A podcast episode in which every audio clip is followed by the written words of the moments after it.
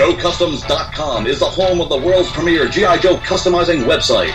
Its purpose to learn, improve, share, entertain, and showcase the work of the customizing community wherever and whenever possible to whomever shows interest. We'll help the community. Wherever there's customizing, Joe Customs is there. Joe Customs. Let's do it spontaneously. Count me down. Yeah, Three. No, count down Springsteen style. One, two, one, two, three, four. I wanna rock and roll all night. You wanted the best. You got the best. The hottest band in the world. Yes. Thank, thanks, guys. Yes. Way to bring, way to bring. If you start talking about your Uzi I moves, this the heat. podcast is over. So, Not the revolution. so. Oh, it just got heavy. so I was going to pick up my custom, and turns out I was in the wrong hallway completely. And so I opened the door to go in, and there's and there's Brian Savage, and he's like, "I ain't got time for anything." What was he doing? He was trying to get his videos to download to make his little. Uh, it's the convention videos. Oh yeah, yeah, the slideshow. Thank you. The Slideshow. savage, the savage vacation. Off from his AOL mailbox. Right, and uh, he didn't have a a he didn't have a Wi-Fi hotspot. so anyway, it was just him in this room full of empty boxes and cables, and I was like, apropos. But I was like, not not even for this. And I held up his card and a sharp, and he was like, all right, I got time for that. Your Brian voice is basically the guy from the B-52s. Fred Schneider. You, you, you do like a Fred Schneider impression when you do what? that hurt. got me a car, it's as big as a whale. Have another beer. Why don't we just podcast? Okay, we'll do it live. That's the title. We're at the post convention wrap up. JC table crew, what's left of it, just hanging out at the, non-smoking. the Pickle Barrel bar down the street from the convention hall. And uh, I don't know, it was it was a pretty hectic four days. Yeah, no, it was. It's been nonstop. I forgot what day it was several times. I called my wife and I was like, "Oh yeah, on you know whatever we did this," and I'm like, oh. "So it's it's still Tuesday, isn't it? Oh my god, like that was yesterday. Oh oh no." Yeah, it's been an interesting combination of controversy, finality, you know, acceptance that it's not going to happen anymore. But the club was still able to pull off some of their greatest hits of just screwing things up. That's what I'll always remember. Yeah, walking in before we even got in line, the golden ticket people Wednesday night were saying about the missing paint apps. Yeah, we got some weather going on. We're safely inside, so we'll be okay. Yeah, 50-50 chances. Yeah, a lot of windows though. Yeah. yeah, right right from the get go. There's, you know, missing paint apps. There's what else was what else went wrong? H. Uh, oh yes. Yes. Otters Marauders. But they forgot the H. So They got stuck in customs, I don't know, the, the, H's. the paint, if you haven't heard already, they're gonna send out the corrected painted heads later, I guess, based on how you registered. And Matt was saying, what? How are they gonna fix the the hats? They're, well, they're gonna mail us the H's later. you can just stick it stick it on there. I don't. It's. I mean, it's, but yeah. th- It, so I will say, all all seriousness, I cried twice at this show. What were the two? No times? joke. What were the two times? Well, I'm gonna do it again. Maybe. So at the shows, we have this little. Who made that mini Gary? J man. J Man. So J Man made this little Gary standee. It's like it's a picture of Gary goggles printed on um, like foam foam core, plastic foam core or whatever. So it stands up, and we hide it around the show. And you know, if people find it, bring it back to the table, we give them a prize because that's the kind of stuff that Gary would do all the time. He loved doing that stuff, hide stuff around the show. And John had had posted, "Hey, go look for Mini Gary. Um, come come to the table and get a prize." um, on Facebook, and I pop up, you know, my notifications, and there's the the notification for that, and right below it is the notification that it's Gary's birthday, and I'm like, shit, I'm gonna cry at Joe. You're gonna cry again. I'm gonna cry right now. right now. I am. You know, it's Gary Goggles' birthday. Do something to, to, to make it special, and I hope we did. I hope we did. The thing I noticed too is not just our table doing it.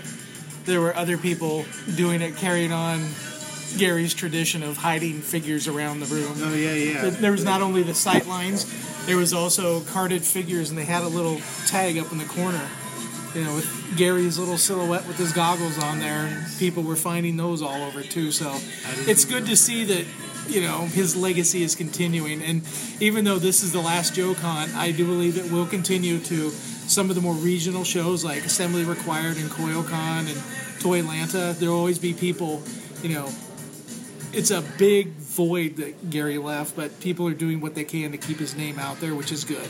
and his and his spirit. Yes. you know the the his sense of community and belonging and just being that uniter mm-hmm. And making sure everybody was having a great time.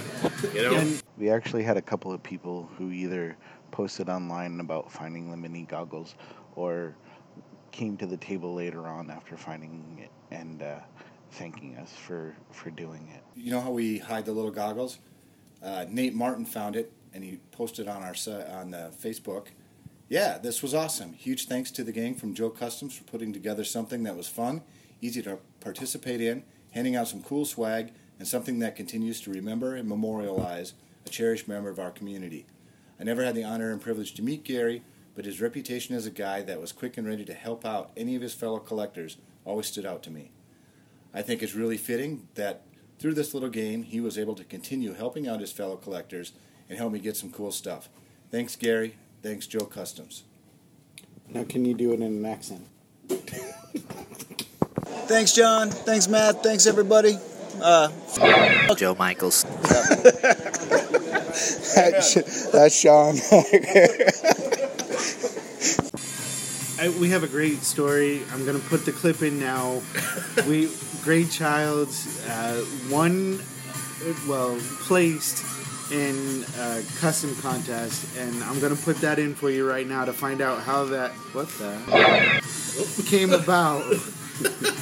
Right, we are here at GI Joe Con 2018. in Chattanooga, Tennessee. Uh, I'm going to talk to Gray Childs. Uh, I think a lot of you knew him, and the two gentlemen with him. If you could introduce yourselves and where you're from. My name's Steve. I'm from South Africa, Cape Town, to be specific. And I'm Paul, may or may not be part of the Ninja Force Lobe Show from GI Joburg and from Joburg, South Africa. And I'm Gray Childs of Dallas, Texas, and love JoeCon. Glad to be here with Joe Customs crew. Can you tell us a little bit uh, about your trip here? How, how you got here? Okay, so it all, it all started off with this crazy idea about getting here in the first place. Uh, it's it's something that we had been entertaining for years, but we didn't really have the means to do it. So we enlisted the aid of a of a like a, a group uh, a crowdfunding uh, situation uh, to try and help us get here and see see if we could. Because it was the last JoeCon, we figured if we're to do it, let's throw everything we can at the wall and try to get here. Um, so that that was the fun part, and then there was all of the planning, and all of the getting everything together, and uh, the 15-hour plane ride, which was like this. It was it was amazing. It was mostly like this and like this. And just for the podcast crew, these are skinny guys. These are these are not your typical Joe fans that hang out at JoeCon. So when they say they were scrunch, you know it was tight. We're from the third world, man. Africa. Resources are scarce, dude. It's so cool because like my TV, uh, the TV that I was put behind, um, it had sound. No, it it had. Um, you couldn't choose what channel you wanted. It was just like random. You just press buttons and just random channels appeared, but it had no sound. And then the one next to us had had sound. I mean, had let you control stuff, but it had no sound. So eventually, we just uh, switched through, and, and Rob and I were like watching this through the corner of our eyes, and it was just quiet. It's just plain noise, and, and we were just making up stuff for the movies as we were watching them. We've watched the new Blade Runner four times. Which, if you haven't gone on and seen Joburg and seen this, this is their gig. They love taking and doing funny sounds, voices, everything else over. We play with our toys. Yes, they I play think with that's their our, toys. our, our claim to fame. We're kind of uh, not not interested in uh, museum specimen uh, toys. We we like to get them into the environments that they belong in, like Yeah. rivers, mud, sand. Yeah, that's So- our that's our angle. This is the kind of joy of Joburg. So this is why it's really cool that they actually got to be here. You're not alone. You're not alone. The Joe Customs crew is very much on board with that. Yeah, yeah. It's like that dream that we've all had of walking into a toy store of old and seeing rows and rows of GI Joes and vehicles. Well, it's real. it's I'm still dreaming. It's in this room. Everything I could ever yet. want and more. It's all here. So, uh, so with the road trip, the road trip was quite long. Uh, arduous is a good word for it. Uh, it was the equivalent of driving to Cape Town and then from Cape Town to, to Durban. Yeah, I don't know if there's a, an equivalent that would be more relatable, Paul, but No, no, maybe. no, no. But hear me out. So, like, like just NYC to here and then back again. Yeah. Okay. So there we go. That's for uh, for you guys. Uh, for us, it's it. it I mean, it, it was a long thing. That was how I, I put it together in my brain. And there's a part when you hit, you start hitting like Ohio, and you start seeing these these like beautiful houses. I mean, before then it's just trees, trees, trees, trees, trees, trees, trees, trees, trees, trees, trees, trees. McDonald's Wendy's, trees, trees, trees, trees, trees, trees, trees, trees, trees. Walmart, McDonald's Wendy's, and it, and it's great. That's pretty accurate description. Yeah, yeah. Welcome to America. Welcome to America. And then you and then you get through the forest, right? And then it's just plain, and it's just it's all farmland, and it's it's beautiful. It's really pretty, but then it's like it's a little bit out of limits, like because it's it's very quiet, and you're like sitting there, and I'm kind of thinking. Have I died? Did we die in a car accident? Is this like a weird purgatory? Uh, uh, am, I, am I gonna be stuck here?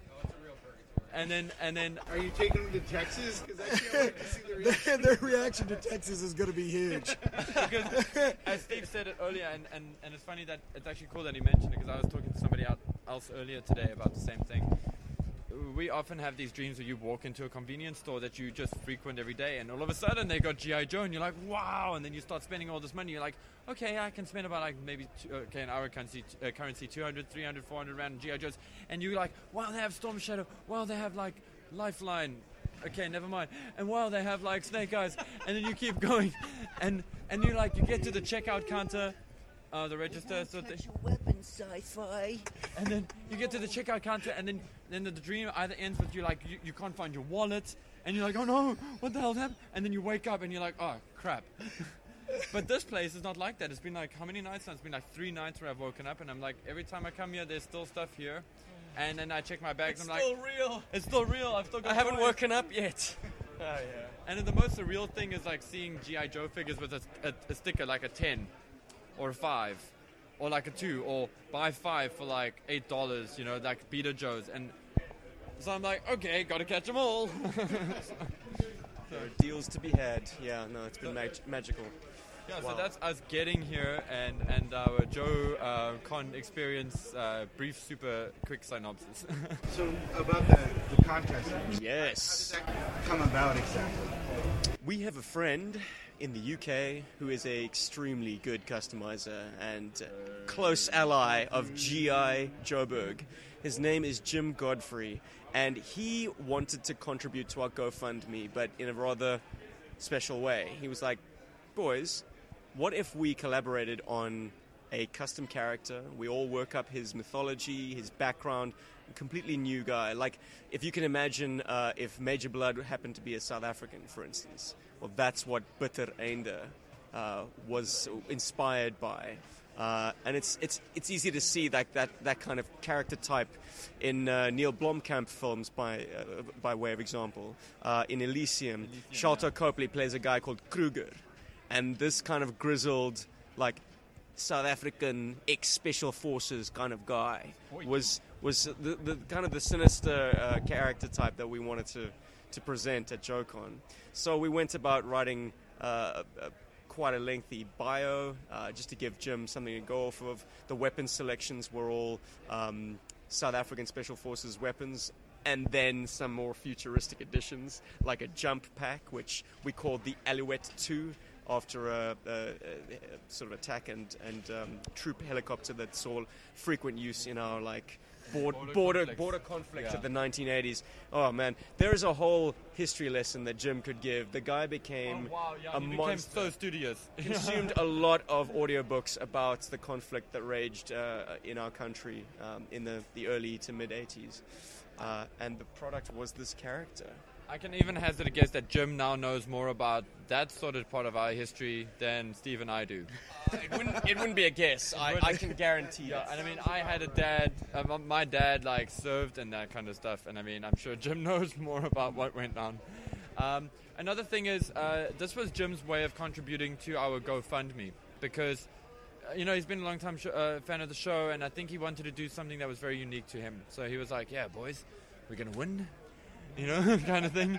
And uh, sorry, Jim, if I butchered your um, your accent there, because we're going to get him to listen to this. and I think that was kind of like his thing. He was like, "Yeah, you know, if it wins, use the voucher to go and buy some toys or something cool."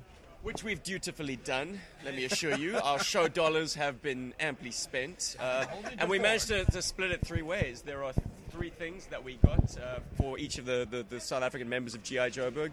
Uh, Paul got a bag of Ninja Force. It's like it's really difficult to buy just one Ninja Force, so I got them all in one bag. Yeah, yeah, all of the flavors, Chabang, Dojo, Slice, Fate or what, man? Nunchuck. Uh, the only one I'm. Oh no, the dice is there. Cool. Okay, yeah, no, we're all good here. We're all good. So I've got all the Ninja Force now, and and I uh, picked up a Snake Eyes earlier. So yeah, happy days. But there's another story that needs telling, and uh, So to help us with that, yeah, there we yeah, go. so go ahead. Through man. Jim, these guys knew another friend of ours named Chris McLeod. And Chris, most of you know from the Full Force podcast. Chris and I are really close friends. And uh, I was able to help Chris out with something in a, in a line that he was standing in. And uh, Chris then said, Do you, Could you help out the guys from Joburg? They've traveled all this way, they have a custom, they really want to be able to enter it in the contest. But because they've had to travel all this way, it doesn't leave a lot of funds for huge admission prices, so they had to be general admission to the show. So, in order to be in the custom, you had to be a a, a, a badge Tag. holder. You had A a badge holder. lanyard guy. So, anyway, we're going to make them lanyard guys so they can get in the last panel. So, short and long of it is, we were then able to go and enter in the custom contest. These guys came, we set it up, they filled out the card. We entered it as Joburg Gray Childs. And if you've listened to the la- this part so far, you know why we had to have those guys in there. Pure joy. So they entered. We they did actually two entries. Yes, yeah, we did a mail away exclusive version, and we did the regular version. So the regular version's got this neat backpack, this like jetpack. So um, it's got this like that jetpack that Steve was talking about earlier, the Alouette. And then there's the other backpack that carries the bazooka. So it's very similar to Mercer's backpack. But Jim has just done an incredible job on that toy. I, I, when I opened the box, because that, okay, so here's the other thing with that toy. That wasn't sent to us. We didn't bring that. Okay, we had to sit in a plane going. We hope it gets to America before we do. And then Cujo, one of our other collaborating members on the on the GI Joburg podcast, he got it, and then he had to drive it up here. So like we're sitting there going, "Come on!" And then he Cujo's flights got delayed or something because in Charlotte there was like I don't know planes were flying upside down or whatever. Anyway, it just wasn't good. People were missing flights and uh, so like so anyway so we had to and, and then we had to get it here like last minute and we were checking the time like oh we have to be here at the condors and it's like 10 o'clock we had to get it in here and then that's where gray came in and then it became metal gear solid and it's like da, da, da, da, da. Literally a lifesaver, this guy. I mean, insane. he bounced So- up to us. We were like uh, biting our nails because it was almost time for you know, the entries to be closed. And with the typical Southern enthusiasm, this guy really helped us out, stepped up to the plate. And then, do you want to tell the story of how uh, the uh, the award was unveiled? Yeah, I so you made a scene. So, so, so this, uh, so these guys, i again, if you've listened this far, you know why they had to be helped, and if you've heard this six degrees of separation that had to make this whole thing happen, it's only fitting that it won. And I can't believe now, and hearing all of this, I can't believe it didn't come in first place. But the first place truly deserved it. These guys truly put the most effort into their custom. By far, this is the most effort I've ever heard of anything like this. So as we're sitting there, Team and effort. and That's- that's what G.I. Definitely. Joburg's all about. We're- we're a definitely. team. Full Go, team, go. force. Yeah, Anyway, so so definitely a huge collaboration. So we're sitting there in the award ceremony, and they're calling up the winners. Everybody's you know very excited. in the Joe Customs contest this year, if you had seen the competition, it is literally fire. Hmm. We all Brutal. were just So good. n- jaws dropping because there were so many great things in that. in that- competition was stiff. yeah, Yeah. it was so awesome. And so we're sitting there, they call out Gray Childs, and the winner is Gray Childs. It dawns on me for a second wait, Joe Joburg. So I jump up shouting, Joburg, Joburg. And everybody's like, what the hell is Joburg? And so the crowd's having it. That guy's drunk. That guy is really oh, drunk. and he must be just high or drunk or something. So I I, go there. rushing up and I'm yelling for them, looking for them in the Oh, crowd Sorry, Gray. thinking I'm going to get to bring them up, you know, and we'll we'll get to have the unveiling. So we get up there. It was awesome. I tried to convince Brian to give me a microphone so that I could tell the story, and of course he thought I was drunk and wouldn't possibly have wanted to let me have a microphone because I'm shouting Joburg. Fortunately, and most graciously, many people, you know, said, "Hey, great job," everything else, and I've tried to every person who said that I've tried to correct the story. A oh, lot it's a of hard long work. story, but And it- hopefully they'll be listening to this and uh, they'll, Uh, they'll get it. Hopefully they'll get it. These guys went so far, we just couldn't leave that sitting at the doorstep and not get them into the contest. So to everybody out there, you know eh, these are such great guys. You know you've heard this story. This had to be told. If you see me, don't thank me, thank them. They did all the work. All I did was help get it to them. Here's even the best part. After Oh, the wait, thing, kids. Oh, wait, kids, there's more. After the contest, they handed out a lovely souvenir, which we may even have. The yeah, the the plaque. Yes, uh, it's been, they it's handed been packed. Uh, We've the got it. plaque is in your pack. Okay, We well, anyway, the packed plaque's it. been packed. It's We'll, stunning, we'll though, get eh? pictures. There's pictures on Joburg. If you want to join up on the group, there's pictures on joe Joburg already of it. So, on Facebook already. So GI Joburg, look them up on Facebook, hit them up, Mm-hmm. join the group. It's a really easy question. Almost every Joe fan will be able to answer it. So uh, we got through, walked out, and uh, you know, of course, I'm getting congratulations from people like Bobby Valla from Hasbro. Oh yeah. And I'm like, Bobby, it's not mine. It's the guys from Jad Joburg. He goes, Joburg, I contributed to their GoFundMe. I'm going to go see them at the Pickle Barrel right now. So, Bobby Valla carried their award to the Pickle, Pickle Barrel, Barrel. and gave it to them that night. So they actually great, got yeah. it from Bobby Valla from Hasbro. Oh, Over some and great that IPA brew. Yeah. and that, friends, is the story of how the guys from Joburg won second place in the custom contest. And although it was second place in the contest, they're still number one in our hearts. I got Ninja Force. you got a Havoc. Thanks, Joe Customs. We love you guys. Yeah, thanks, Joe. Uh, as far as emotional moments, I don't think I had any where I really got kind of choked up, but overall, Monster. I'll get I'll get to it. But overall, I've been doing a lot of thinking as we got closer to the convention. I would not be sitting here with these three fine folk if it was not for the convention. I mean, say what you will about Brian Savage and the golden ticket and the money and all the exclusives and whatnot, but the thing I'll take away from it is, you know, meeting people who I would not, under any other circumstance, be able to meet in person and being able to go from acquaintances on a board to meeting at a show to being friends and traveling thousands of miles with them.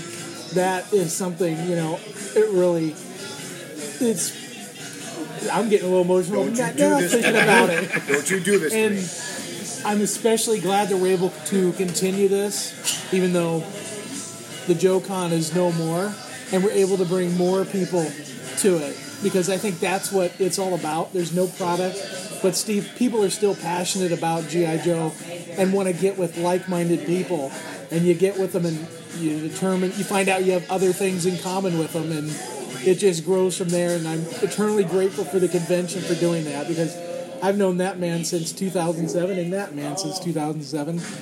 You know, and you I, since you were you in Atlanta? Yeah. 2007. It's just you know it's something I always remember and I always be very grateful for the club for doing. I'm just saying I would have found you guys regardless. That's all. I'm just letting you know. Yeah. Especially you. Creeper. That's all I'm going to say about that. See you, in Nola. This is Bucky. I am at the uh, GI Joe convention, Chattanooga, 2018, standing next to uh, the Phoenix Customs member Dan of the Dead.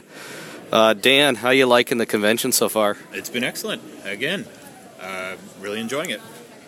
How does it compare to uh, your last experience in Loveland? Uh, it, it feels, for me, it's about the same. It's my second convention. Uh, my deal is I will go to every last convention. Not every last convention, but every convention that's the last convention. Uh, feels about the same. Uh, just, you know, been enjoying hanging out at the Joe Customs booth, uh, promoting customizing and the PHX projects. Having a good time. Yeah, those PHX guys, those uh, they're pretty awesome. I'd like to meet a lot of them. I don't, I don't know. Um, Yeah, yeah. Shameless plug. so, what was your uh, what was your best purchase on the sales floor? You think this weekend? Oh, wow. Uh, what is the thing I found on the sales floor? That is a total stumper. I don't even know what I've bought at this point. I've been buying up so much fodder that, uh, that that's the best part to me is just digging through bins looking for cheap stuff. So really, it's a whole bunch of cheap figures stuffed in a bag that I can go home and look through later. I'll tell you what. When uh, this is going to go on the podcast, unless uh, P Love just likes to listen to these in private, I don't know. I haven't asked. But if you get a chance, uh, maybe just uh, send us a picture after you start to unpack of what you think might have been the best thing that you bought. Oh yeah, yeah, for sure. I, I I did do the customizing class, and I have to say I actually had a lot of fun at that. That was a neat way to meet people who maybe aren't as into the hobby as we are. Uh, I had fun working on the uh, Red Shadows figure. I mean, it was a cool way to do customizing in a kind of a more relaxed environment. I did enjoy that. I uh, I overheard you talking with a couple of people that were dressed up uh, earlier. Is that something that um, you're looking forward to getting into, or something that you're interested in? It is. I actually really uh, am into uh, watching like costuming videos online. The people who work with uh, foam, making foam armor and stuff like that, that is super interesting to me. Feels like a natural progression from customizing. I mean, to just go full scale with what I do. Customize yourself. Exactly. Yes. yeah. Yes. Uh, so I'm having to decide if you know I want to take a crack at a, a Cobra uniform or a Mandalorian from Star Wars, or see what I might try at the full scale. I might have to ask the boss if uh, maybe we can um, make a section in the archives for cosplay costumes, and that might bring more people to the site. You know that actually isn't a bad idea. Uh, it's there's a huge overlap in tool sets and material and tool use, so that's actually a pretty decent idea, I think. You heard it here first, folks. That's a Phoenix Customs uh, exclusive. Let's take that, P Love, and uh, I'm signing out. Talk to you later, Dan. Anything? Any last words? Nah, I had a great time. It was al- always awesome to see everybody from Joe Customs and to meet new Joe fans. Uh, hope something else happens in the future and there's something else to come to. I'm looking forward to whatever that is. All right, I'm jumping off this sinking ship. Talk to you later. Bye. This is the Macho Man Randy Savage coming to you live from Chattanooga, Tennessee. Yeah. Joe Con is closing down. If you didn't stop by the Joe Customs booth, that's your bad. Might have shook your hand and said, Yo, Joe. Or I might have slapped you across the face and yelled, Cobra. You just never know. Dig it. Hey everybody, this is uh, Joe Michael 70 saying hi live from Chattanooga, Tennessee. Just wanted to say that uh, we had a good con, a good show, and uh, Bucky is my favorite customizer. Uh, my other favorite thing to do is um, wake everybody up at 3 a.m. when I stumble into the bedroom. Bye. What was your favorite moment? Like the one moment that stood out for you. You're like, oh yeah, that was that was a good point. That was a high point. The Milky Pool was fun. Uh, the concrete soup. Chowder, I think you called Concord Chowder. I think you called it. Standing around with all you guys playing poker was fun. That, That was a good casino night was a good time. That was a good time. I wish I would have had more energy for it. I just played Bango and, and won nothing except the Sky Patrol mug that I paid for. but Yeah, the casino night, that's what stands out for me. I think I think for me it was one Justin Bell in a swing, um, and then also seeing Beeve and Bad Ash and uh, Snake, you know, just show up. I, that did You bring know. it home, like back It- to Atlanta. No, it, it really, yeah. I mean, like the I went, I was at the Minneapolis con, because it was you know I could bike there or whatever it was, you know, um, and but I didn't know anybody at that point. It was it was really Atlanta where I first. Are you gonna cry again? No, but it was Atlanta where I really first started meeting people. Yeah. Um, and are you gonna cry? No. Beeve was there, and Badash was there, and you know all you people were there. Uh, What do you mean by you people? nerds. All right. um, Customizers. and yeah, I mean, I, I like the, I guess, in my mind, uh, I do like the, the symmetry of it. You know, they were there, they were there at the first real comment. I, it really felt like a Joe Con where I was part of Joe Customs, and here they are at the last. That was All the people who we haven't seen since 2007, you know, The- Sidewinder, the the twins. Yeah. Oh wow, it's been a while. Yeah. 11 years. And if this hadn't been the second last one, we wouldn't have seen Dan of the Dead again. He only came to Loveland because it was the last one, and now that this is the last one, he made sure to come to this one. But now he's talking he might try and make it to AR. So you know, but for somebody who hadn't done a con before, you know, and he just feels like he's always been there now.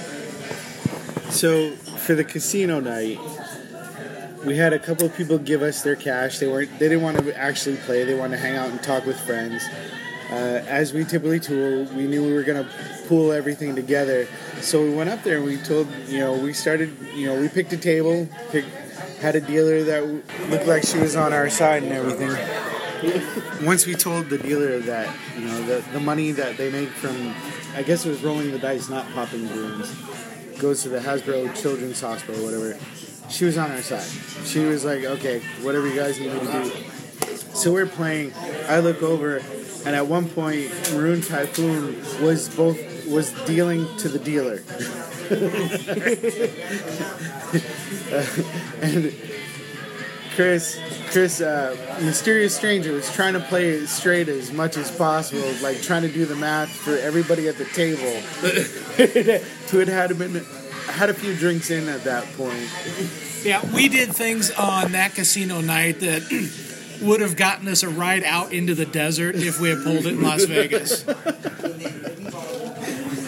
good cause. For good cause. For good cause. Mm-hmm. It was a lot of fun. We got to know our dealer really well, and she got us to know us a little too well. I think we plied her with liquor.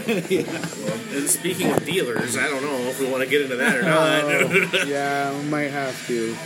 So, Razor Spoon set up his complex. I'll in- insert that interview next where we talk to him about that. I'm sure he'll be real happy to be in, in there. Yeah. And uh, we'll also talk to Simon. he was looking for some customs or custom vehicles. Well, we didn't have a lot of custom vehicles this particular trip. You know, we, long drives for everybody, but there, we had a lot of figures. People brought figures to the table, but not a lot of vehicles. So, as Jeff is telling me that we need more vehicles to help Spoon, I happen to see a box of what I thought were shells of vehicles for forty dollars, and I'm like looking at it, and it's got a couple of planes, couple of tanks. I'm like, and HQ parts, which Jeff and I both like to use for fodder. So I'm like, okay, let's let's get this. So we get it, we pay for it. We're digging through the box, like, oh, there's like a complete, almost a complete Python conquest, missing some missiles. That Yeah, there's a, a really like a suit. Like I was looking at it, like this this Phantom X19 is like in way better condition than The mine. wheels you know, popped out, nothing yeah, broke. they- yep. We all the pieces were in there, you know, and Who, who? I was at the classified booth at this point. So Bucky's checking out the HQ, and he lifts up the HQ, and under there is what looked like the ghillie suits from the Valor versus Venom crosshairs. Yeah. yeah, yeah. But that's not what it was. and he Oregano. Opened, yeah, he opens it up to make sure that's what it is. Takes a big I don't know. sniff. I don't know why he needed to open that bag. You could tell what it was. I could smell it outside the plastic. yeah, it was. It was permeating. It was no doubt. And, I thought that's a genius place to hide this. there was an Onion article. It was uh, first place cops look. It was inside AT-AT, and it's just a picture of an AT-AT with a baggie in the side panel. And we found out something today during the panel that apparently Mike knew on Friday. Yes, so uh, just to kind of set the picture here, Joe Customs had a table set up, and it was kind of in the back corner of the convention. Well, this hall had had doors like a freaking MC Escher drawing. Like there was Right. doors every like ten Right. feet. So we were set up near a particular set of doors, and evidently, once the convention started, there was an announcement made, you know, not to be going through those anymore. So I'm sitting there just watching the table, and this gentleman comes up, kind of a bigger guy, got a convention hat, got a golden ticket, lanyard, everything, comes up, flashes me a badge, and says, I'm undercover for Brian. And I guess he needed my permission to go out the door, so I kind of waved him through. But that was the first indication that, you know, something was possibly afoot at JoeCon.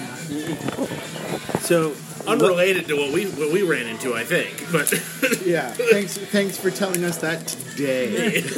I thought it was common knowledge. So I'm really glad we turned that over to the local authorities. Hey, I'm here with Raging Spoon, and we're here talking, checking out his complex, which is right by the front door of the convention floor, and it's gotten a ton of interest all weekend. So, what is complex? It is a modular building base system, uh, currently in its stage one phase that's getting ready to uh, be to launch this next week. All the, the items are in the country, clearing customs right now, so they'll be ready to start shipping soon. We had a big display here at JoeCon and a few sample units for sale.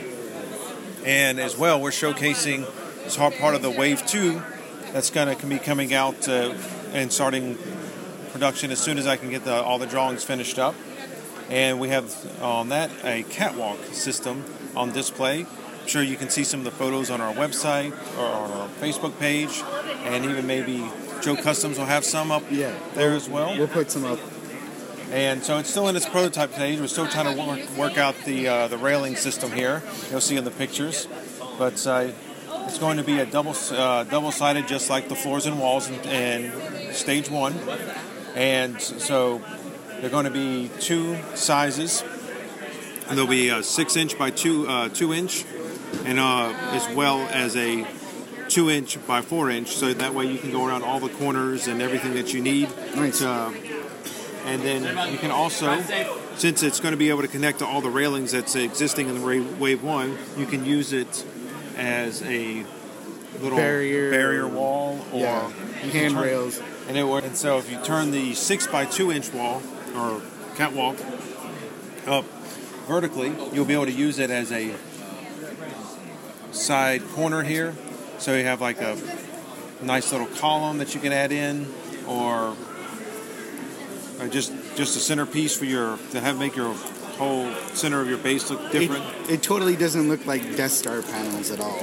Does not. Does not. It's that's clearly grading, sir. Clearly grading. Clearly. And so that's uh, what the first look into what's going to be coming into Wave 2, one of many, many pieces. And so, but the first we wanted to make sure everyone's seeing we have a nice catwalk system coming along, too, because that was our number one priority after these walls.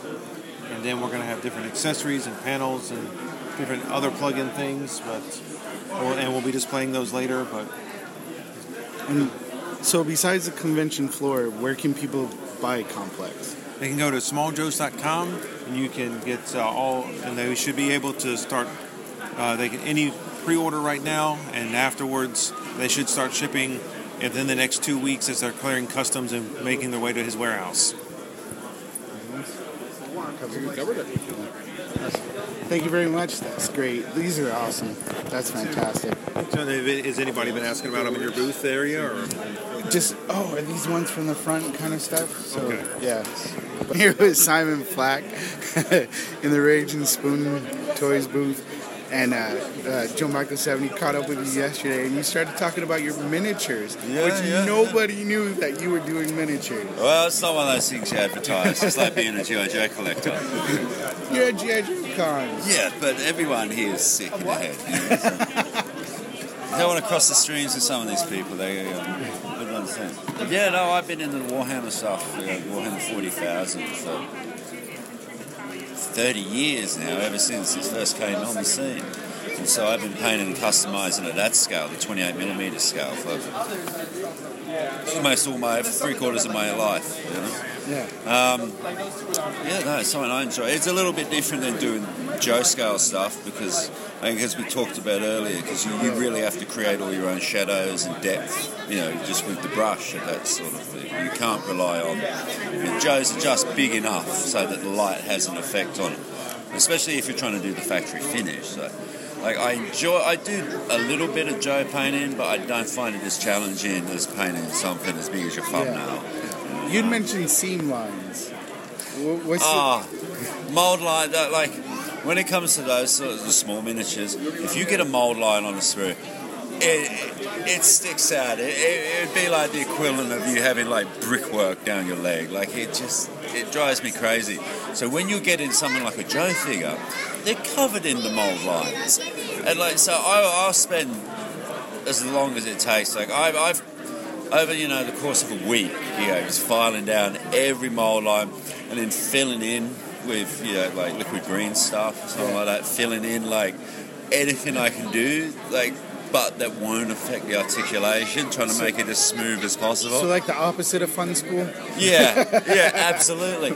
So like I, I get a little bit OCD about that, but you know, we've all got our weirdness. When you're painting something that small, what do you do at like your workbench or whatever? To, so you can see that. Oh, okay. Do you have like Well- one of those big magnifying glasses or something? I do. I've got I've got a headset now. My I've noticed my eyes not quite as youthful as they once were. A little bit of squint there, just because you're you, you know you're always working about six inches away from your vision, so you, start to get a bit cross-eyed. But um, you know, so good light is essential. So because I I got a day job, you know, most of my time spent painting are indoors. So. Oh, sorry, I'm being assaulted by a man here. You're not supposed to pinch the cosplayers. so yeah, what I'm doing for a lighting system is that I've got a, a, a steel arch that I've uh, underside a sticky roll of LEDs, daylight LEDs.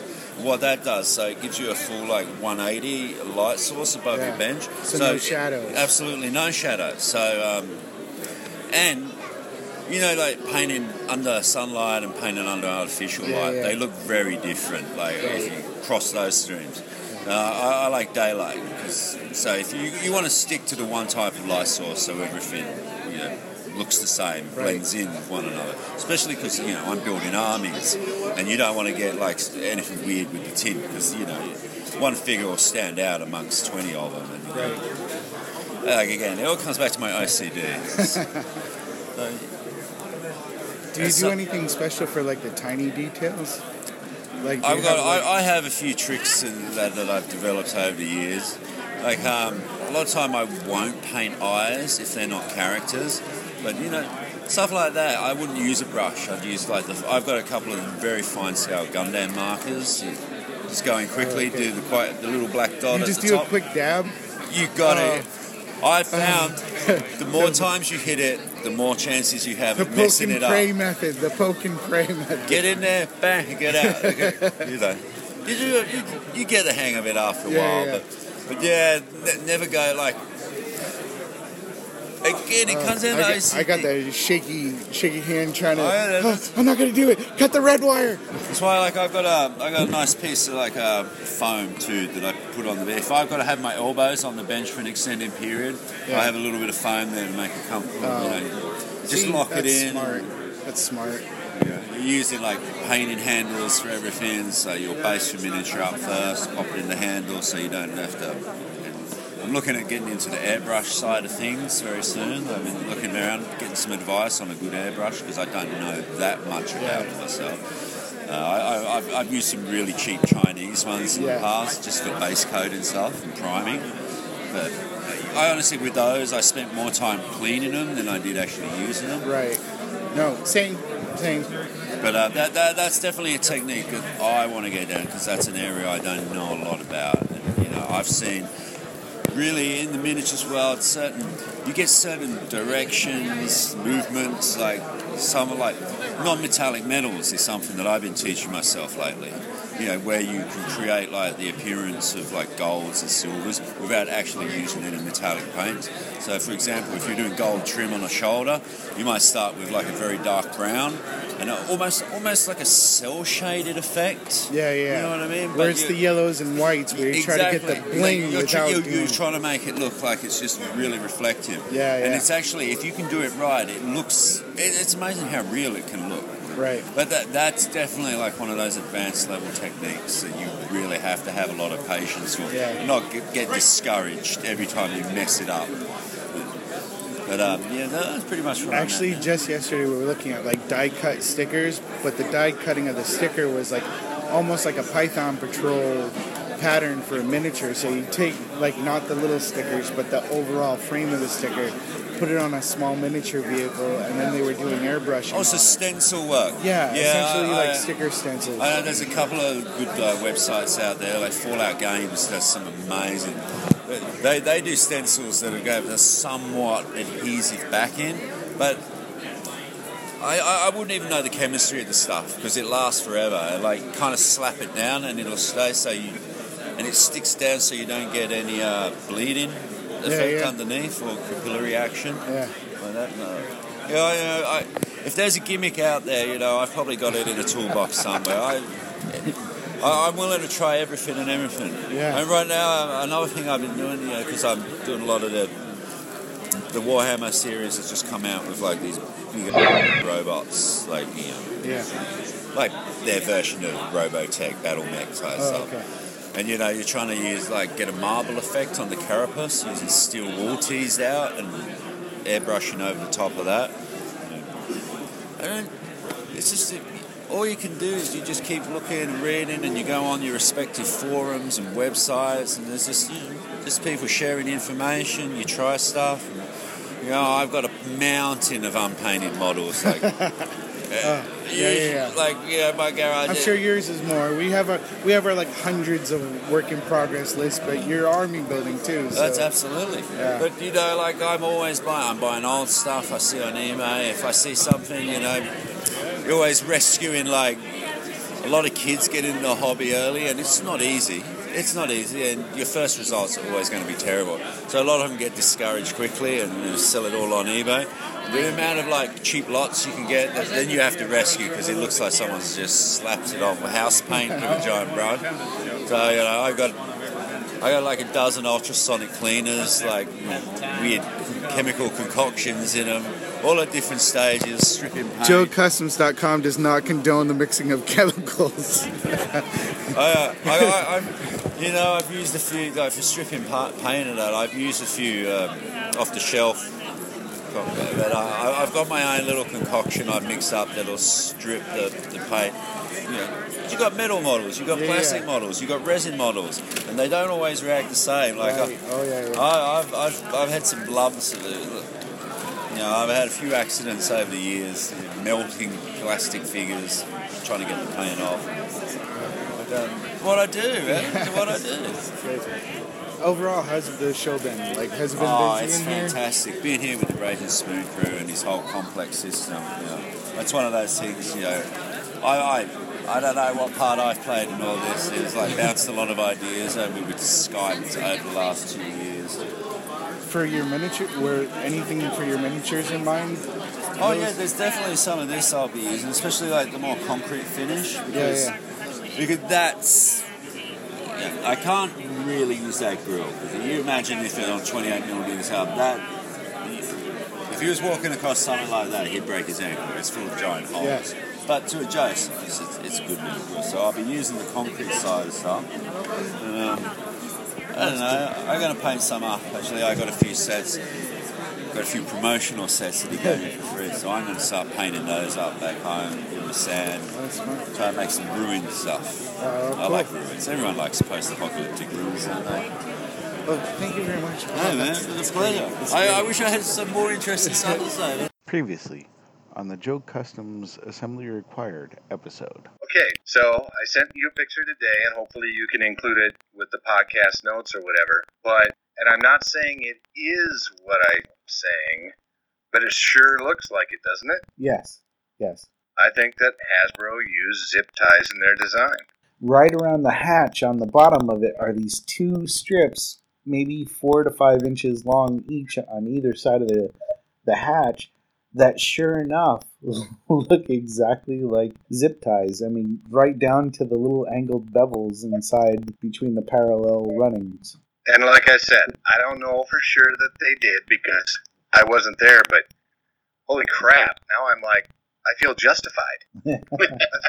I feel like I should get some more respect. And now flash forward to Hasbro vehicle designer Dave Kunitz's JoeCon panel. Segueing right from that, uh, one of the things that we know is that quite a bit of the time you would cut up and use other things as detail, um, like the Easter eggs found in the Defiant complex and things like the back of the snake and the tripwire mines. Here's a question Did you ever use zip ties, for instance, specifically on the bottom of the Crusader shuttle? Aztec detail. Uh, I mean, yeah, the, the question is, did I use zip ties on the bottom of the Crusader shuttle? No. Um, actually, there's um, plastic struts that you can get that have multiple textures, and I, I know the piece you're talking about, um, and it was something that I bought. It was a styrene piece that was in that had that same thing, but yeah, it looks like a zip tie. It could have been. Um, just the nylon doesn't stick so well, so styrene's much better. Speaking of Dave Kunitz, John Kukovic, who brought his 3D printed Cobra Inceptor and displayed it on the table, had a really cool story with his run in with Dave. Check it out. Hi, we're here with John Kukovic.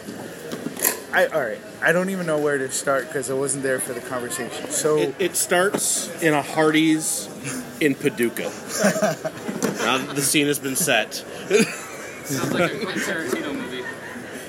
I see you, Matt, and the guys there realize where they're On- from. on the way to this convention. On the way to this convention, I, I had brought it to uh, to share with somebody else, you know, just to see what kind of interest we could start garnering about it. And uh, I see these guys. I'm like, they're from Joe Customs, and everybody's done eating, and they're standing outside, kind of getting their vehicle ready to go. And I pull in, and I said, I'm going to show you guys this because I know you'll appreciate what this is. So I show it to them. I could tell immediately they were sort of interested. And by sort of, I mean like totally geeked out about it. So, so then they say, hey, we will definitely have a place for this at the booth if you want to put it in there.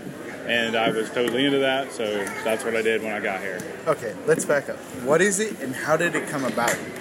It's a version of the in 1995 for Space Brigade, Star Brigade. Star Brigade. Uh, Hasbro was going to do this line of uh, a few a few more things that they'd already done in 94, 93, 94, but they were going to introduce this spaceship. And the Hasbro designers had designed this thing, and they called it the Inceptor. And it was sort of a a weird looking gunship, and they most of fans never even knew it existed until the anniversary card set came out. And they had this thing with this real blocky nose on it, like a like a gunship, you know. And they were told it was too Star Warsy. They went back, did a few things, put a longer, skinnier nose on it. Still too Star Warsy, and then the line got shut down, so that was the end of it. So it died out. Uh, in the process, I think there are maybe eight versions of it that have been made uh, a hard prototype, a ca- rough cast prototype, and then six various versions of it that people have. So it's it's super rare. They're, most of them have all ended up in the hands of collectors that you know guard that collection very tight because of you know just because. One of the it's been on display at D class, and one of the collectors owns many of them, and actually Yeah. came over to look at it. So it has garnered a lot of interest this weekend. It has. Uh, in fact, the original Hasbro designer, he has looked at it, super impressed, and he's actually been positive about moving forward with a custom version of what they did in 95, or for the 95 line. That was not the kind of attention I thought it was going to get. I really, Yeah. was, I really was afraid it was going to get met with some, some negative, you know, hey, I don't know if we should do this, or you should think about not doing this. So far, nobody has said that at all. And uh, so I think that we're going to move forward uh, using David uh, Kunitz's the origi- his original designs. He's going to give me some input on what he had intended. I'm going to make sure that I don't walk over what he did. But uh, It, it was funny. He came by the table and he tried to do the old flip the badge around so we wouldn't know. It's like, come on. Hey, what did Hypno do? We'll get to that. Hypno turned one hard file into two files. but uh, Dave tried to do flip his badge around so we couldn't see his name, but he was showing a lot of interest. Like, yeah, the nose is a little off. And as soon as he said that, I was like, yeah, okay, I know who you are now. All right. And uh, but he was really impressed. He was like, it's a little big. Oh, that's what it, he started with that. And then A little mentioned big, yeah. It's a little big. It's like, yeah, you know, but getting down smaller, you have print lines and this. You know, and then I was like, "Oh, okay." that was that was a critique. yes, yes, it was a, a very well welcomed one. Yeah. Uh, he shared that with me, and then uh, he has the the one that he kept. Uh, so he is going to go home this week, and give me some more dimensions, and dig up some of their notes. Let me know kind of what they had intended for the things that I actually made this thing. I modeled this using about six different photos of it from interviews and from just what Declassified had and some other stuff. It was not like a I had this perfect side view, perfect top view. This was all using yeah. you know isometric views and then trying to model something out of it. So that's why it is a little big. I had nothing to judge scale by. So I actually printed one that is even bigger than that. So this is the second one. uh, so so that's what we've done. We've just gone through this iterative phases of development and now i'm actually going to this is going to feel like now i'm getting marketing input you know like engineering here's the engineering prototype here's the second prototype. Now marketing's going to say yeah guys you ought to do this. So that that's going to be the next step um, and then i think we're going to start like fielding it out to people kind of show what we're wanting to do. We're thinking about maybe a kickstarter. Uh, tooling on this thing's going to be going to be high. Uh, I've talked to several other people that do modern work. We really want to keep it like O-ring. We thought about doing a couple of O-ring figures to go with it that are in the in the style of the old Star Brigade line, but we're not. We don't want to step on anybody's toes. We don't want to upset anybody. What I want is for guys that can't afford afford the originals. I want them to be able to have one, at least something like it in their collection to say like, man, Hasbro didn't quite make that, but this is what a this is a newer version of what they had, and uh, that's that's kind of what I want to do. Originally, I just wanted to make a few and just have them on shelves, and you know. But as it's gone through, there's still so many fans that would love to have it, would love to have one in their collection, even though it's not quite that thing. But so that's where we're at right now. That's the No, next it, step. it's for us. definitely something we'll keep our eyes on. It Thank you looked, very It looked much. fantastic. Thanks. It really did. I appreciate that. Other than that, how was the show? Show was great. Show was great. I had that and a couple of other projects I've been working on. I made a lot of contacts that I've only known people, you know, Just online, and so this was great. Uh, great way to do that. So glad I came. Thanks for, thanks for coming. The costume contest, anything stick out for that? I think just James not being front and center. You know, just James not being in it. Yeah, like I get it. He wanted to take it off and enjoy it from. What was he doing with the with the hair? He was trying to be crystal ball, going back to stuff. The balls were supposed to be bigger, glow in the dark, so they looked magical, and people bounce it around. He'd done it. Where was it when he did Latal? He had the beach balls. He threw them out to the crowd, and people like hit him around like a ball game. I missed all of that because when I saw him, he was just wearing his suit with a towel and his hair was made up. He must have been dressed up before then. In the in the contest, he brought beer and popcorn. Oh, I must have missed all that. Where was I? So I don't know where you were. I wasn't at the contest at all. he had sharpied the hair on and he was sweating so it was dripping down. But he didn't want it to ruin his tuck so he put a towel in there so it wasn't black sharpie dripping onto his white collared shirt. But man I, i'm gonna say this. Savage was brutal. Like those kids up there it's like let's hear for this part. No you're no good. Go. Yeah. Yeah. Uh, My favorite part of of that night was sitting there next to the the worker with red hair who was just lighting in Bango. lighting into Savage's kid when he was mimicking the auction pointing. Oh, the simultaneously Oh pointing. my god, he was so f- serious about it. Synchronized pointing. That's what we called it. Synchronized pointing. So Savage is up there double gunning. Like, I got 60, I got 50, I got 60, I got 50, I got 60, 60, 70, 70, 50. But his son's like trying to point out people in the room who weren't those two people because Savage didn't have his glasses on. So he's like, right? So you got. Stone faced about it. Like, like honestly, it was the most serious thing in the world.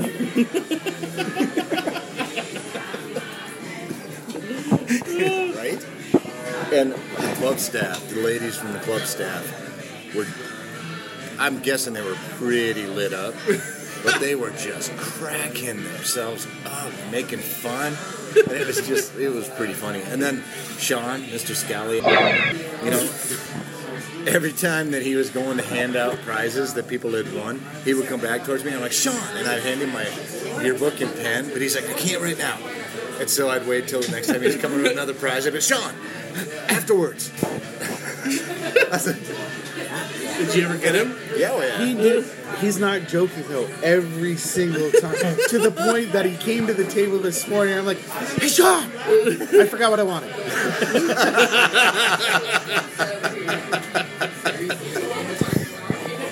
Because he was like, "What?" I don't know. I never got this far.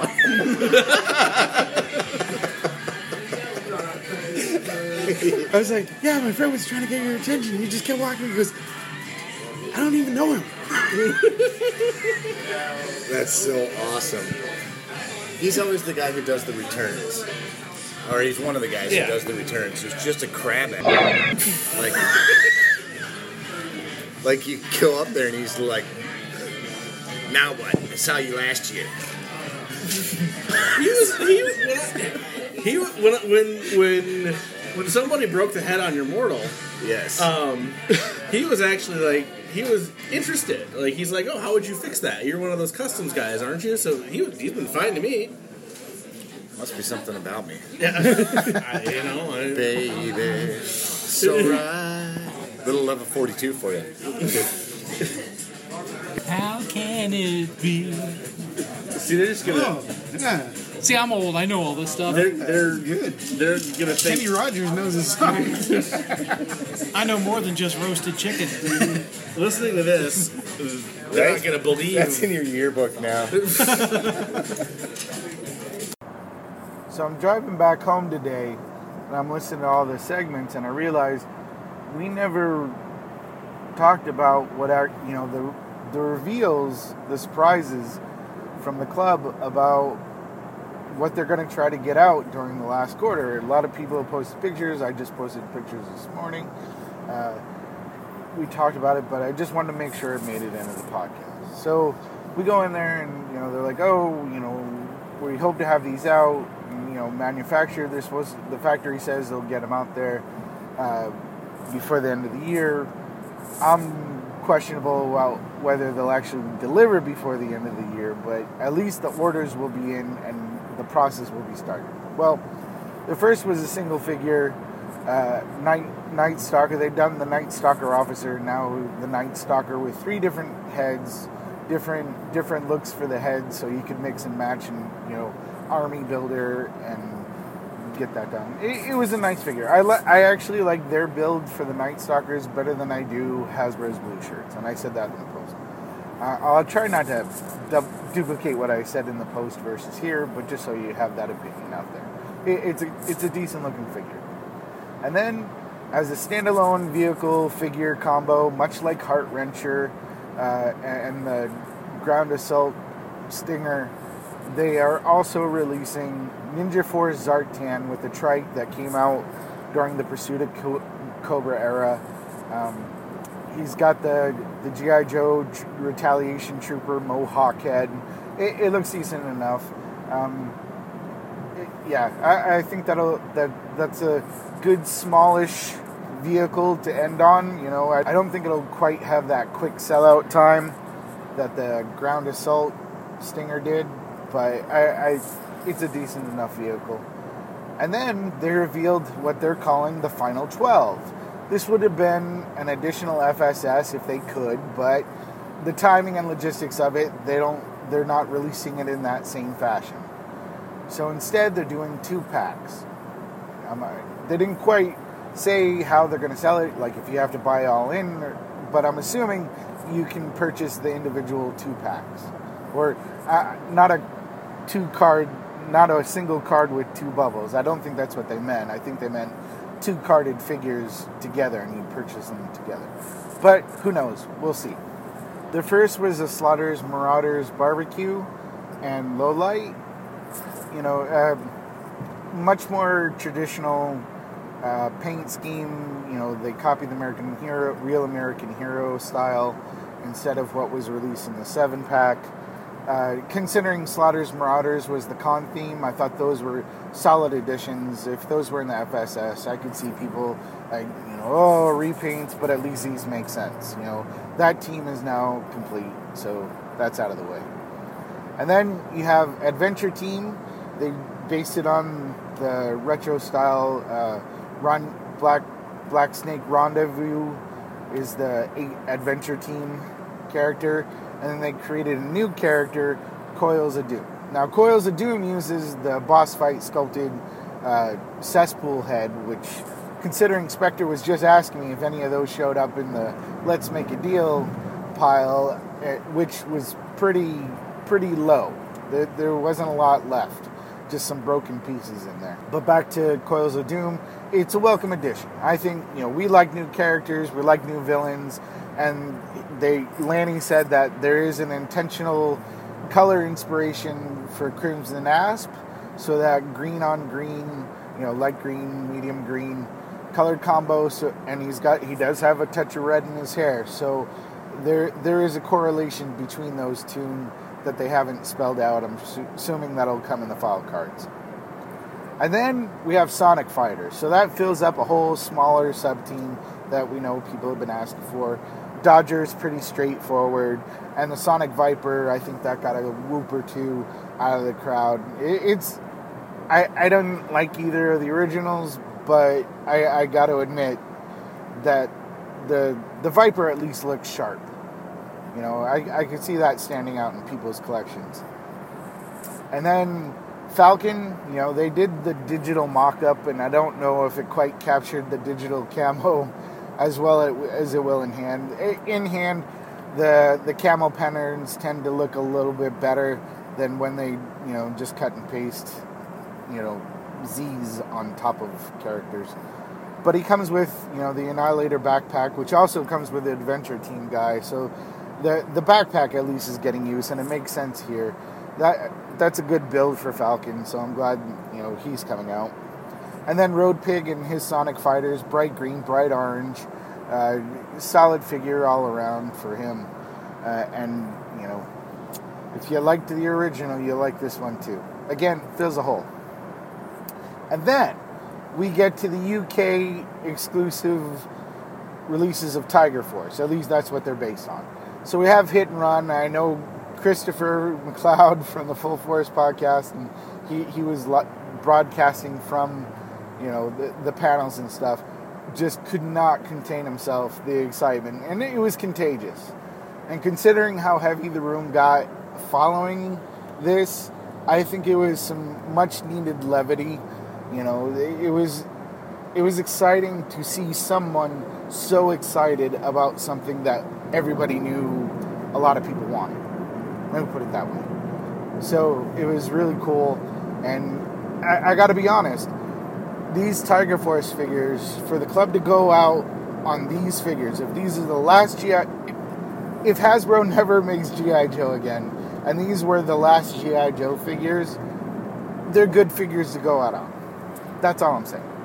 But we'll see what happens. But for the club, definitely good figures to go out on. So Hit and Run was first.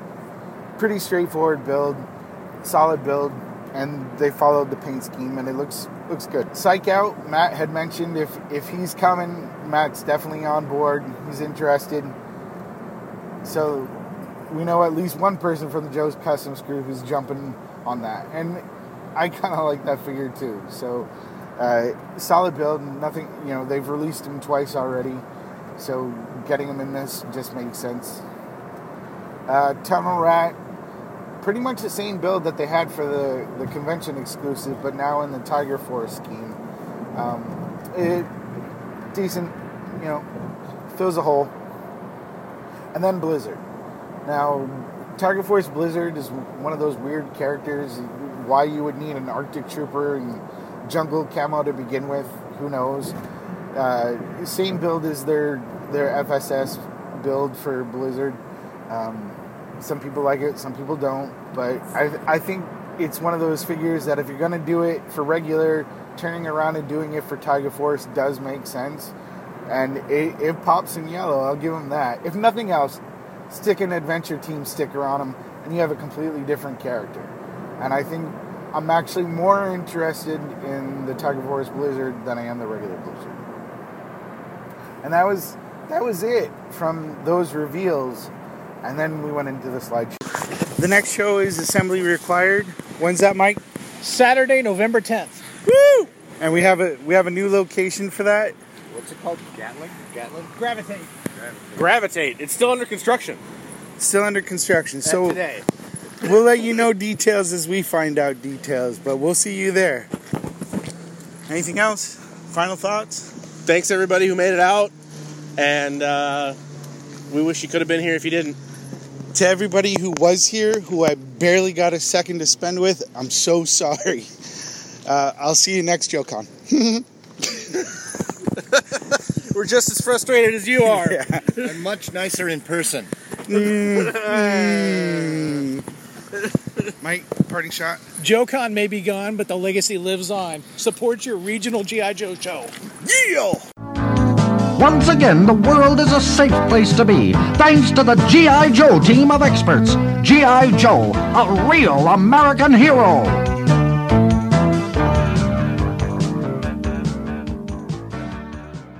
So I was, uh, so I was going to pick up my custom from the table, and uh, I had two file cards. And so when I walked back in the room, Larry was doing more con sketches. And uh, I said, "Will you do me a favor and how does this work?" You gotta like wait a while. I said, uh, "Larry, this one's for you," and I gave him one, and then I had him autograph the other one. So it was autographed by Larry and uh, Daryl. Cool. How about the other Daryl? You old. What what should we remember? R- rule number one in the uh, the What's on Joe Mind show Bible: No Jeff. Under any circumstances, no Jeff.